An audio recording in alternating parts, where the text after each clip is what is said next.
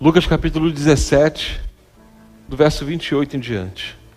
Lucas capítulo dezessete. Quero ler alguns versículos com os irmãos, poucos versículos.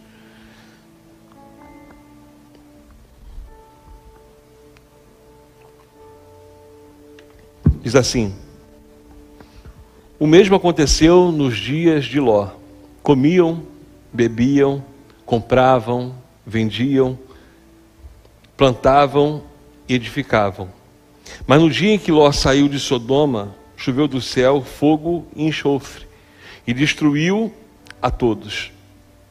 Assim será o dia em que o Filho do Homem se manifestar. Naquele dia que estiver no errado e tiver os seus bens em casa, não desça para tirá-los. E de igual modo, quem estiver no campo, não volte para trás. Lembrai-vos da mulher de Ló. Quem quiser preservar a sua vida, perdê-la-á. E quem a perder, de fato, a salvará.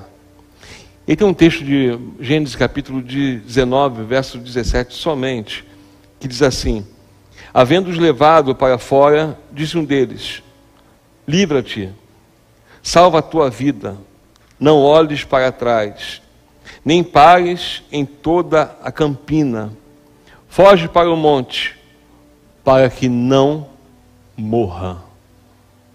Foge para o monte, para que não morra. Queridos, essa citação de Jesus em Lucas, nós lemos capítulo dezessete, traz uma citação que nos lembra Ló.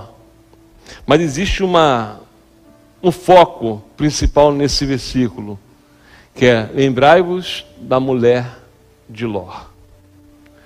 Essa noite nós vamos falar sobre mentes aprisionadas, que realmente é, uma, é um tema que o Senhor me deu nessa tarde, e é uma coisa que me fez mal durante muito tempo. Precisei buscar em Deus direções que eu procurei no homem e não obtive, porque na verdade são direções que eu queria que fosse do meu jeito, e eu não queria aceitar que a minha mente estava aprisionada em muitas coisas, e essas muitas coisas que me aprisionou me fez mal. E olhando esse texto, esse texto ele me trouxe, e eu quero rapidinho contextualizar com você, o texto que trata sobre um tempo em que Abraão e Ló, tio e sobrinho, eram muito prósperos. Ali havia prosperidade e precisava se separar. Houve briga entre os pastores de Ló e, e briga entre o pastor de, pastores de Abraão.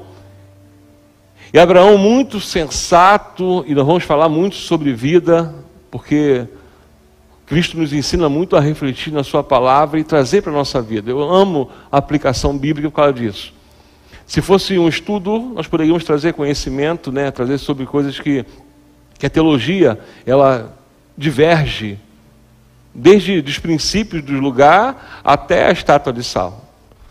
A teologia diverge porque, se você falar sobre estátua de sal, alguns dizem: ah, não foi uma olhada, foi o voltar. A palavra no original traz uma ideia de voltar literalmente, e por isso ela morreu. E nós sempre pensamos o quê? Ela não conseguiu, não resistiu e olhou.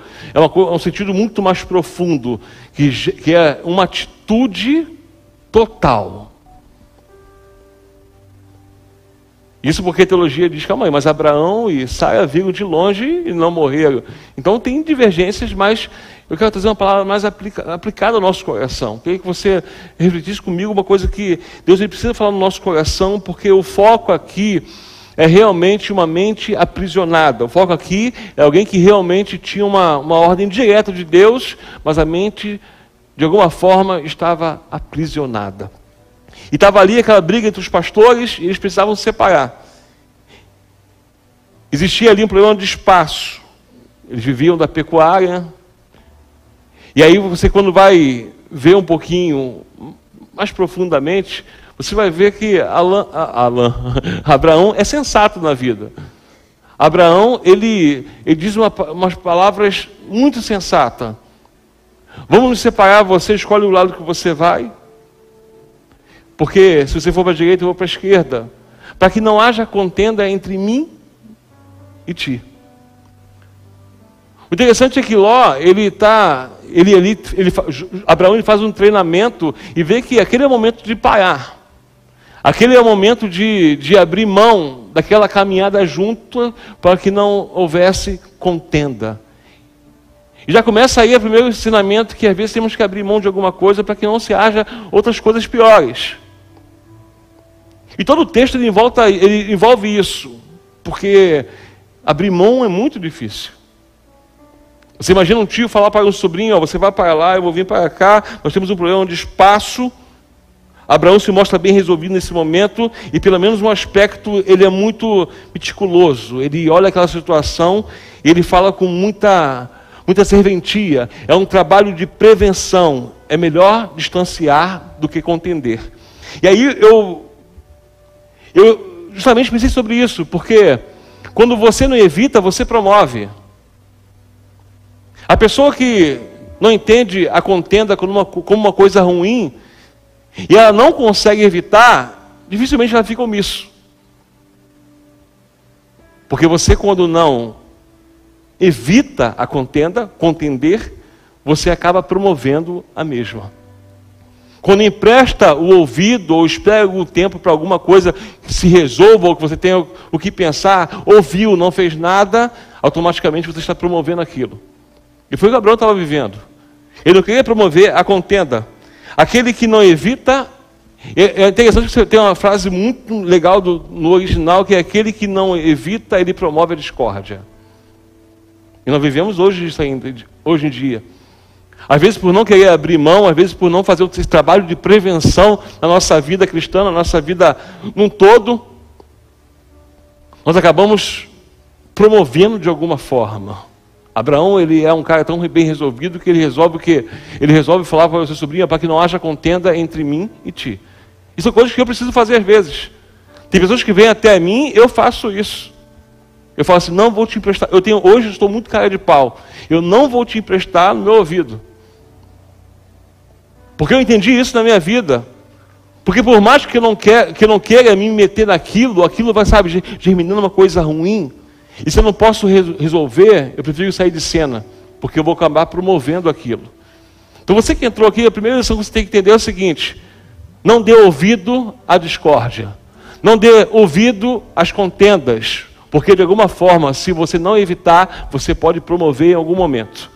Por mais que pareça que seja para o bem, às vezes fazemos comentários porque achamos que é para o bem. Ah, mas fulano disse, mas... Ah, se... acabamos promovendo, porque a forma que eu recebi não é a forma que o Lucão vai receber. E muito mais do que isso, a forma que eu passei não é a forma que ele vai passar.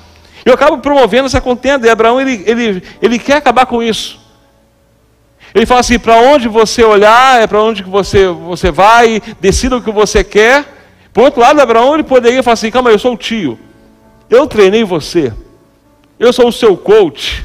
Eu te ensinei a ganhar dinheiro, então eu vou escolher. Eu sou o mais velho. Não, mas ele é tão bem resolvido, confia totalmente no Senhor, que ele fala, tá bom, escolhe você. O texto vai dizer exatamente assim lá em Gênesis, ó. E Ló, quando ouviu essas palavras, ele levantou os seus olhos e viu a campina do Jordão. De um lado a campina do Jordão, bem arejada, bem trabalhada, e do outro lado o deserto. Eu consigo entender que aquele que é bem resolvido, ele não precisa escolher com os olhos. Nós falamos sobre isso direto, sobre fé. É o que Ló faz. Muitas vezes aquilo que parece que é bom, aquilo que parece que vai fazer com que eu prospere mais, aquilo, sabe, que parece que aos meus olhos é o lugar que vai solucionar os meus problemas e vai me dar mais conforto, é exatamente o contrário. Existe um aspecto de afinidade, existe um aspecto de comunhão, existe um aspecto que você vai ver, é claro, é claro isso, de alguém que fala com Deus, que ouve a Deus, ouve Deus, tem uma promessa de Deus, confia totalmente em Deus, e mais uma vez, no meio de um lugar, de um momento que poderia ser uma grande contenda, ele fala assim, escolhe o que você quer. Esse é o nosso problema. Às vezes nós escolhemos com nossos olhos. Porque as nossas mentes estão aprisionadas em coisas que aparentemente parecem ser boas para nós. Escolher com os olhos é algo que tem levado muitos crentes. Essa palavra, ela hoje é, é incrível porque ela é totalmente para crente. Ela é para mim, ela é para a minha vida. Porque às vezes escolhemos com nossos olhos e esquecemos de escolher com os nossos joelhos. Às vezes escolhemos com os nossos olhos e esquecemos de escolher com os nossos ouvidos. Às vezes escolhemos com a nossa motivação, esquecemos de escolher com obediência a Deus. Abraão me ensina que quem, na verdade, confia no Senhor não precisa escolher. É Deus que direciona. E Ló, ele olha, ele, ele olha para a campina do Jordão e fala assim, então eu vou para lá. Talvez na sua visão, não, aquele é o melhor lugar, é lá que, meu, que, que as minhas ovelhas vão reproduzir, é lá que o pasto é melhor, mas só que ele não viu que a gente estava lá. O texto alerta, nessa separação, que os homens de Sodoma, Sodoma e Gomorra eram homens maus e perver, perversos. Lá em Gênesis, último versículo fala isso, eram homens maus e perversos. Mas Ló decide ir. Abraão vai para um lado, Ló vai para o outro. Abraão se mostra bem resolvido. Ele entende muito bem que o Senhor, ele é aquele que, que fez a promessa, que ele precisa estar com os olhos nele e não nas campinas. E a Bíblia ela alerta de homens, pastor, mas como assim homens maus e perversos? Dois anjos chegam na casa de Ló. Ló está ali, estabelecido, monta seus negócios, a sua empresa, está tudo bem, até que chegam dois homens. Esses dois homens chegam até lá e falam o seguinte, é, de alguma forma, nós vamos acabar com essa cidade. O Senhor vai acabar com essa cidade. E por que o Senhor não acabou de imediato? Veja bem que Ló escolheu para onde ir, mas quem intercedeu pelo povo foi Abraão. Até que Abraão falou assim, Senhor, se tiver cinquenta pessoas lá justos, cinquenta justos, o Senhor vai poupar a cidade? E aí ele faz uma joga, um jogo de palavras, Deus fala, tudo bem, se tiver cinquenta pessoas eu vou poupar a cidade.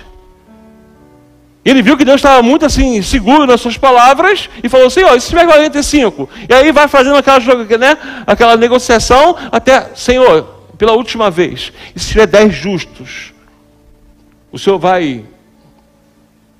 de alguma forma, perdoar. O Senhor não vai acabar com a cidade? Deus fala o seguinte, ó, se tiver dez justos, eu não acabo com essa cidade. Queridos, ó que coisa, que momento trágico na vida de Sodoma e Gomorra. Se tiver dez justos, não tinha ali dez justos. A prova disso é que quando os anjos chegam na casa de Ló, você deve conhecer o texto, mas deixa, deixa eu ratificar, deixa eu resumir rapidinho. Os homens chegam naquela cidade, os dois homens, Ló fala o seguinte, não, entre, entre, entre, eles acabam entrando, os homens ainda argumentam com ele, ó, não, deixa, a gente vai dormir na cidade, na, na, na praça, vamos descansar na praça, não, entre você, pode entrar. E os homens entram na casa de Ló. Quando eles estão lá dentro, os homens da cidade, eles batem na, na porta de Ló e falam o seguinte, ó, esses dois peregrinos que chegaram na sua casa, mande eles para fora para que nós tenhamos relações sexuais com ele. Os homens, viram dois homens chegando, provavelmente dois anjos, né? Não sabia o que era anjo, mas talvez, né? Dois homens bonitos, e falaram, mande para fora porque nós vamos ter relações com esses homens. Tamanha perversidade de Sodoma e Gomorra. Abraão, numa, num momento de loucura, falou o seguinte, não, não faça nada a eles. Eu tenho duas filhas aqui virgem. Eu vou dar para vocês e vocês façam o que bem entender com elas. Mas os anjos, ele vendo que os homens não, né, não, não queriam negociação, puxaram Ló e cegaram aqueles homens. A verdade é que Deus tinha pressa de destruir aquela cidade. A verdade é que o decreto de Deus estava estabelecido por um povo que não ouvia a Deus. E aí que vem o... as nossas mentes aprisionadas.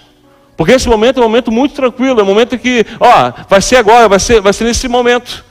Vai ser nessa hora que nós vamos pegar vocês, vocês, vão, vocês precisam sair agora. Não tem como você é, guardar alguma coisa, ou levar alguma coisa, preparar a sua mala, não, é agora, Ló. Eu vou destruir essa cidade. Saia da sua casa. O texto vai dizer que os anjos pegam pelas mãos. E quando isso é anunciado, Ló vai lá e fala com os seus genros. Olha só, o Senhor falou que vai destruir a cidade. Os genros pensaram que, que era zombaria.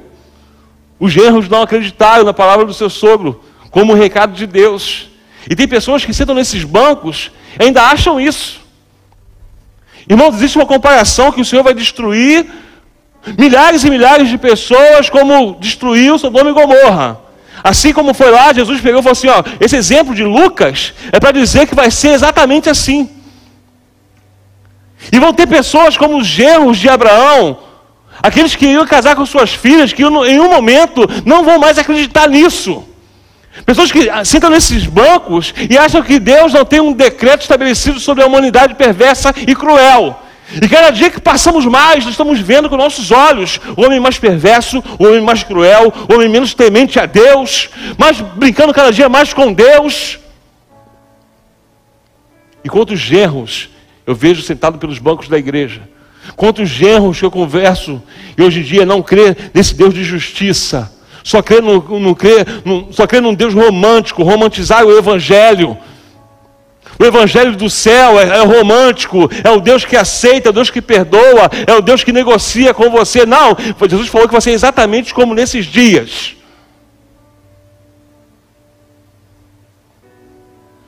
E não temos mais coragem de falar sobre o inferno porque nós romantizamos.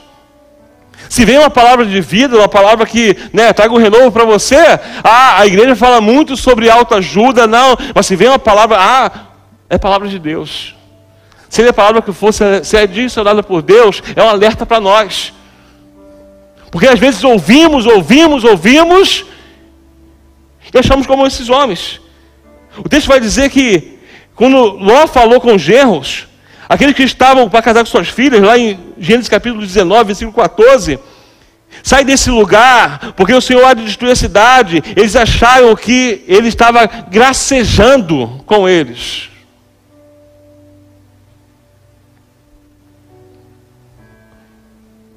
A palavra do Senhor para nós ela é bem clara. A nossa mente está aprisionada naquilo que nos faz bem.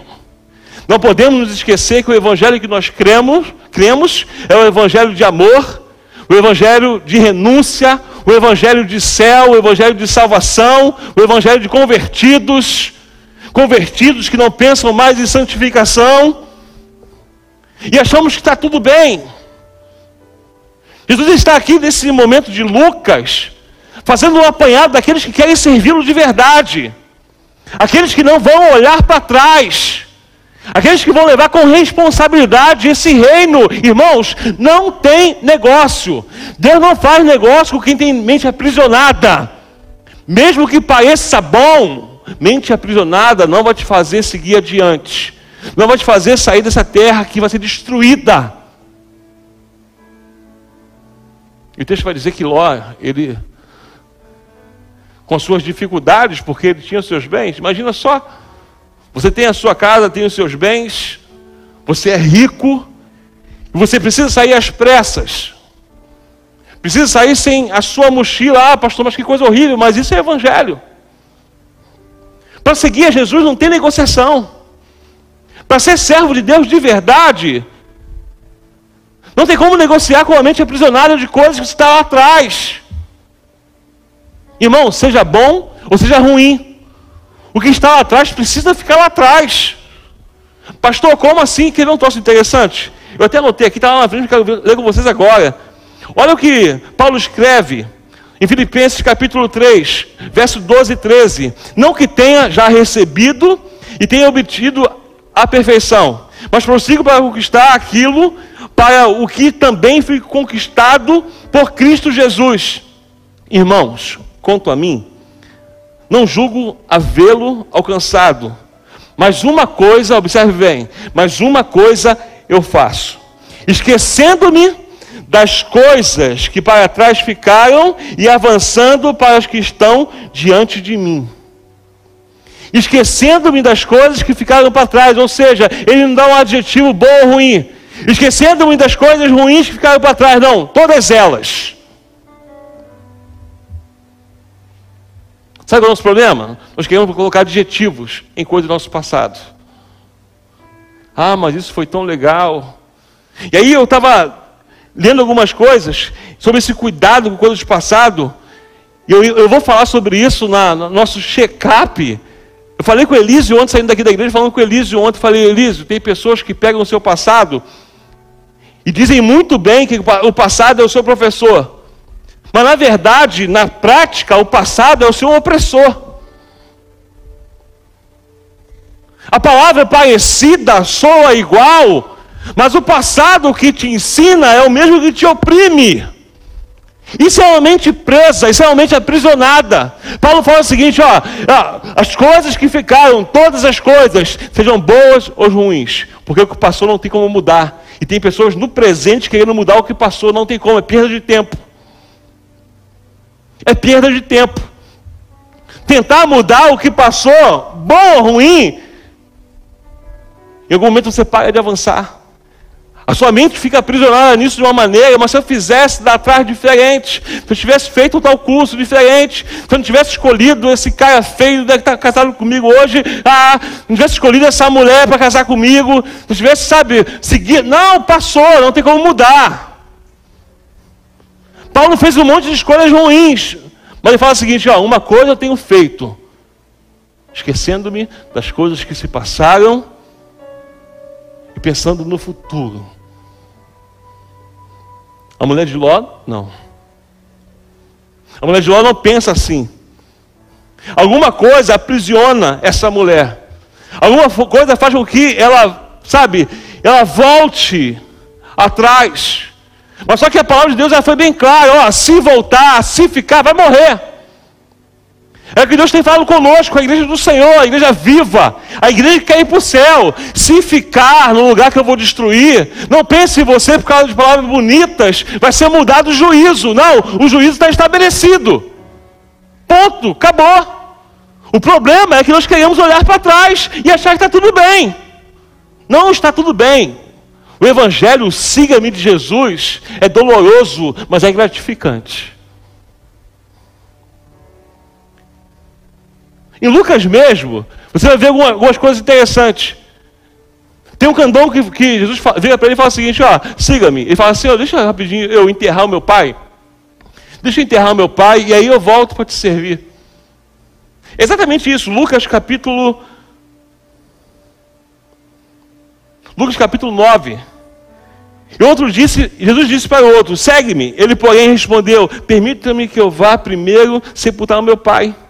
Mas Jesus insistiu, deixa os mortos sepultar os próprios mortos. Tu, porém, vai e prega o reino de Deus. O outro disse, seguir-te-ei, Senhor, mas deixa-me primeiro despedir-me. Um falou o seguinte, ó, Senhor, deixa eu enterrar meu pai. No costume, no costume era o seguinte, quando o pai morresse, aí ele poderia fazer alguma coisa. E quanto tempo poderia demorar isso?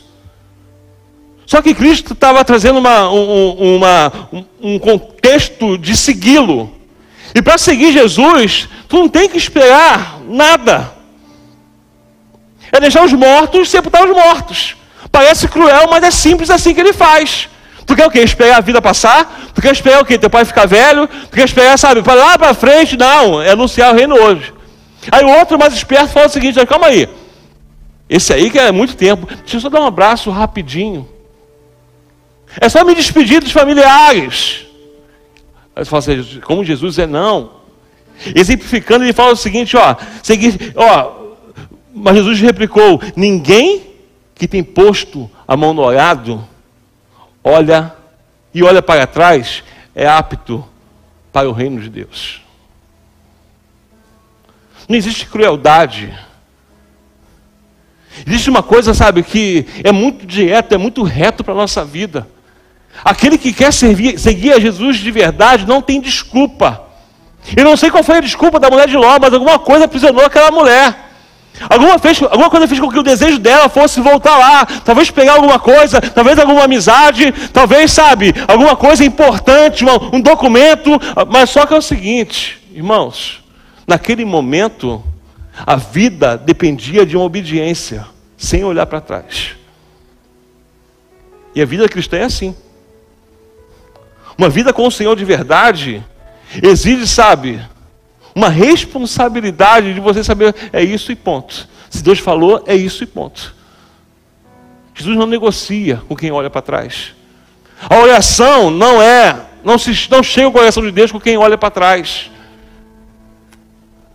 O louvor não chega no coração de Deus para quem vive olhando para trás.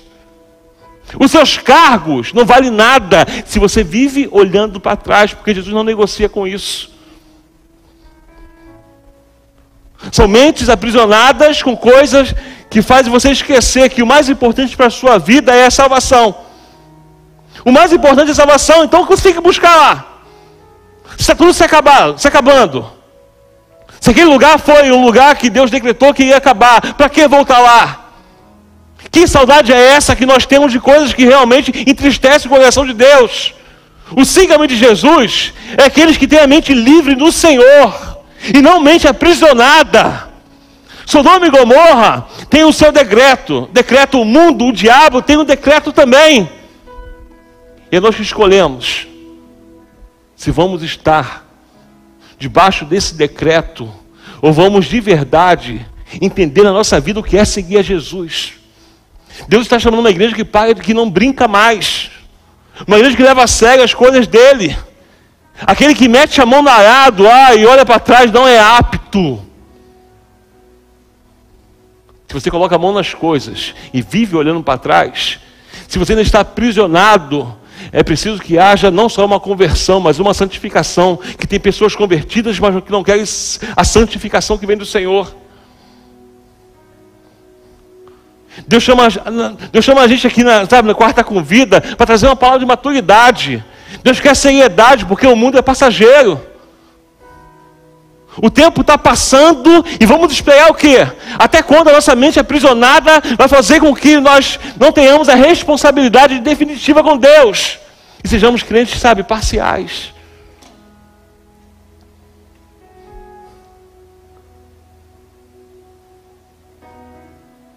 Ela foi avisada. Se você olhar para trás, texto que nós lemos, você vai morrer. A salvação tem a ver com a mente liberta.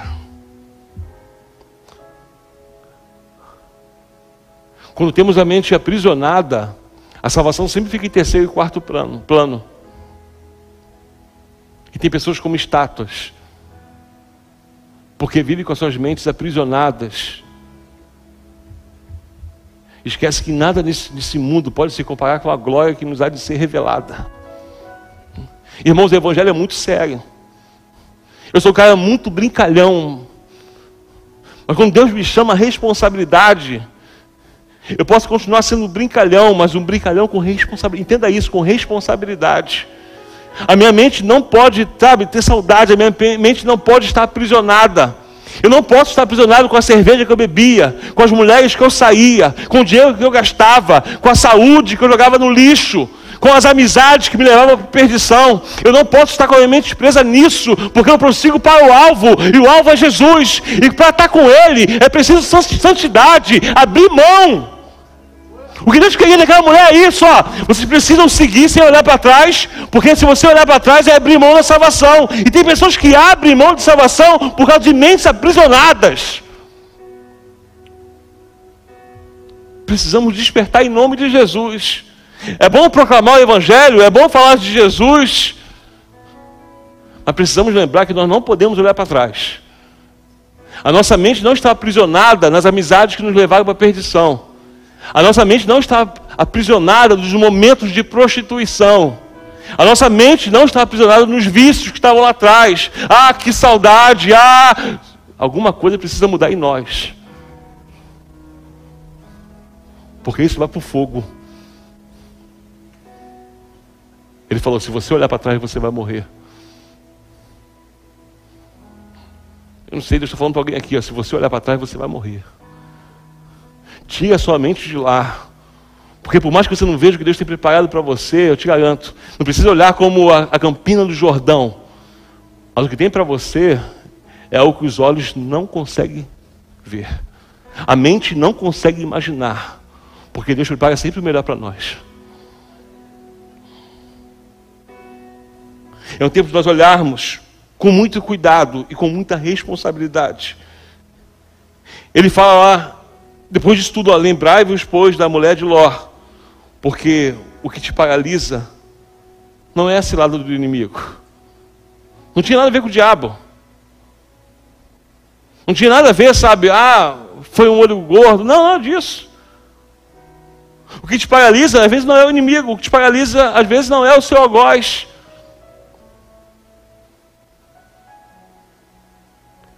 Queremos colocar quando não é, não é no inimigo, que é o inimigo, que é o diabo.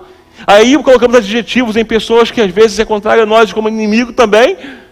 E achamos que a nossa paralisação é por causa disso. Na verdade, a nossa mente, a nossa mente está presa. Não é culpa do nosso algoz. É a mente aprisionada naquilo que será queimado. Eu quero te falar uma coisa. Tudo isso que eu e você passamos, que precisa ficar para trás, vai ser queimado. O que está lá atrás não pode ser mudado. Não pense que você, que você parando o que Deus tem para você, você vai conseguir consertar o que passou.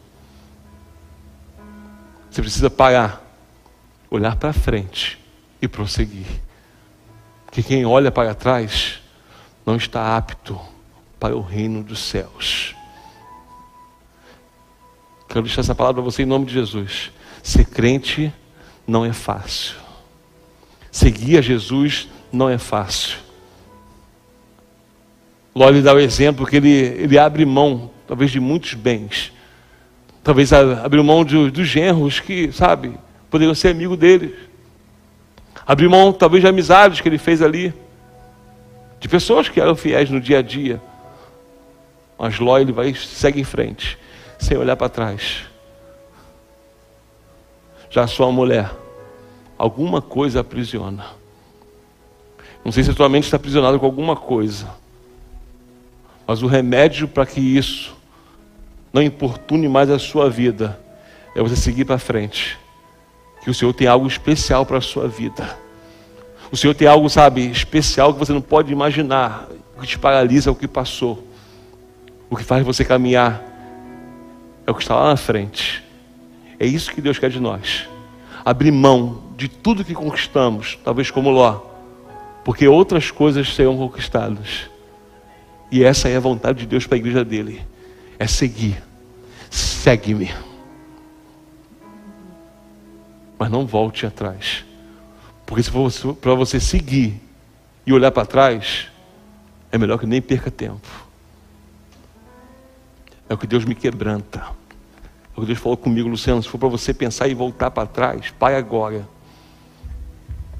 Eu preciso do Senhor para olhar adiante, entender que o que passou, passou. Deus quer algo lá na frente, amém, irmãos? Não que tenhamos alcançado, mas nós vamos alcançar com mentes libertas no Senhor. Mentes, sabe, livres de coisas que ficaram lá atrás. Que até hoje parece que foram coisas boas. Pode ser a melhor coisa que você viveu na sua vida lá atrás. Isso não vai ser mudado. Isso não vai ser vivido novamente, principalmente se desagradou o coração de Deus. Eu chamo pessoas para abrir mão dos beijos que precisam ser dados, dos protocolos que precisam ser vividos, para seguir de forma imediata. Essa forma imediata é sem mochila, sem mala, sem bens, sem nada que te lembre Sodoma e Gomorra. Só você e o Senhor para direcionar a sua vida. Amém, irmãos? Quero muito olhar para você. Eu prometi que traria uma palavra, sabe, ah, mas não consigo, amém, irmão? Estou na, na vibe da, do check-up. Amém? É o que Deus quer comigo também. Deus hoje socou a minha cara à tarde. Eu queria muito o Senhor, meu pastor, e nada me faltará. Ele tá, me faz uh! Eu queria muito hoje aquele que habita, sabe, mil cairão ao teu lado, dez mil ao teu direito, e você vai pisar nele, né? Ouvir uns três glórias pelo menos.